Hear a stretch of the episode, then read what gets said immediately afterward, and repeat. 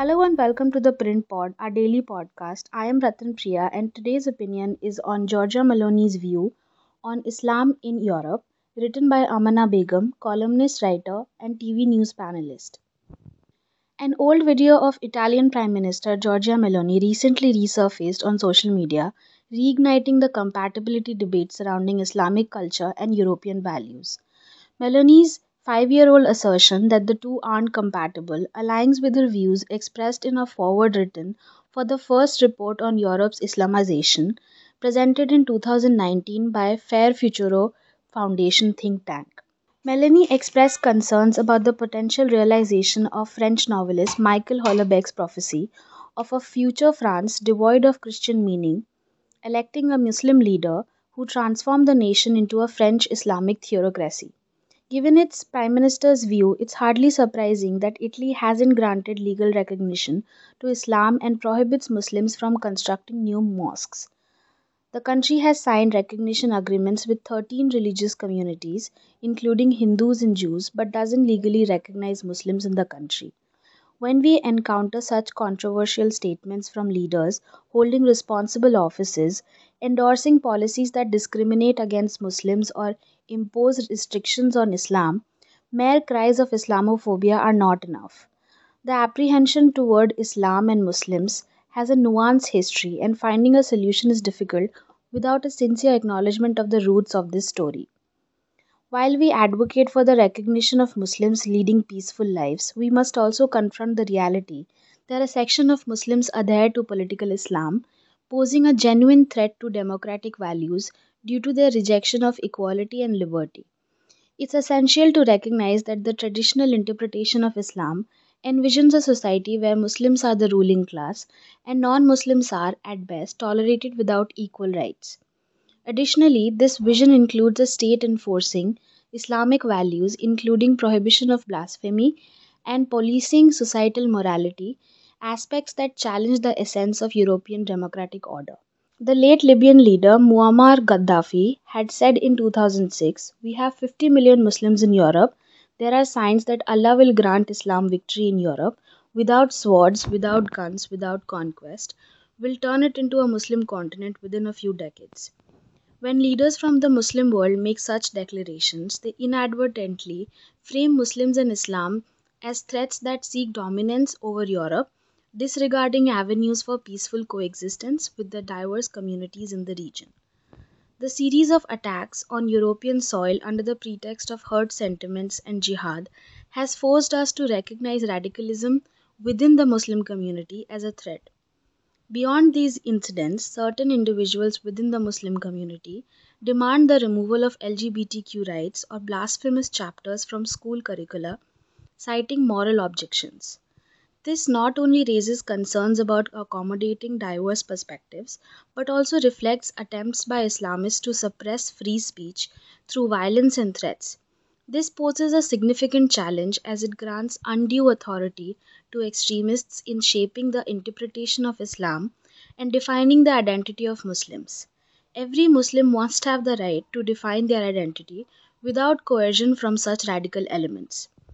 The significant challenge lies in the unfamiliarity and lack of expertise in Europe regarding Islam and political Islam and its cultures.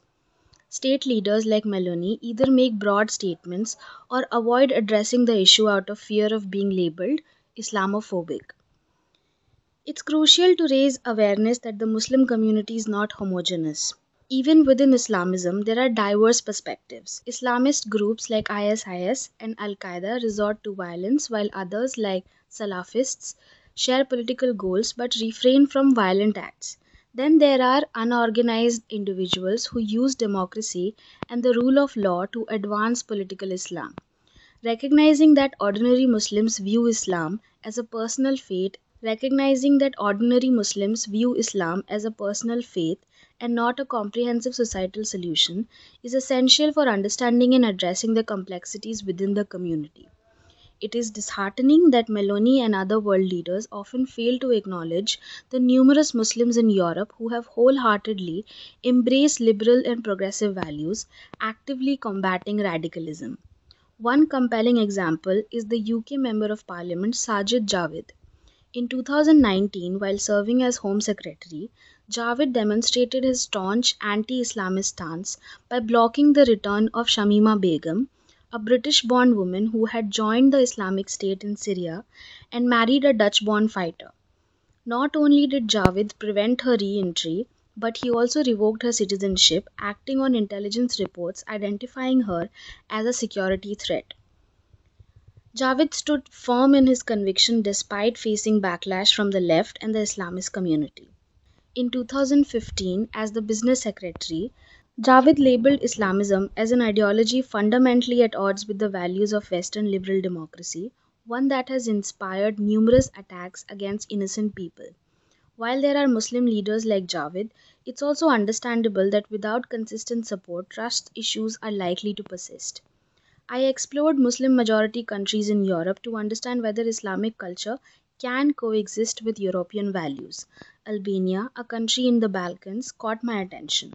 Some might argue that Albania faces more economic challenges compared to other European nations, but its government, laws, and society appear to align well with democratic values.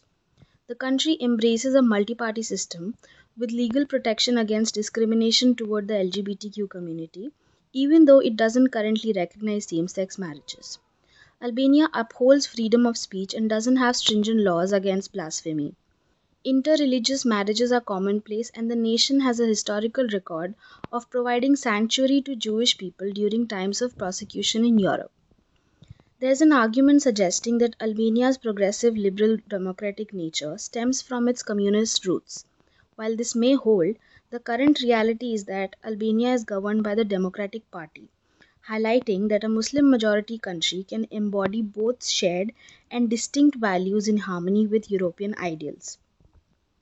The dynamic interplay between history, governance, and cultural influences showcases the nuanced nature of the country's alignment with democratic principles. In addressing challenges within the Muslim community, let's remember there isn't a singular version of Islam. Acknowledging diverse interpretations is key to seeing Muslims beyond a homogeneous block. Thank you for tuning in. Remember to catch our flagship podcast, Cut the Clutter, every weekday with our founder and editor in chief, Shekhar Gupta. I am Ratan Priya in Delhi. Follow the print for more such analysis.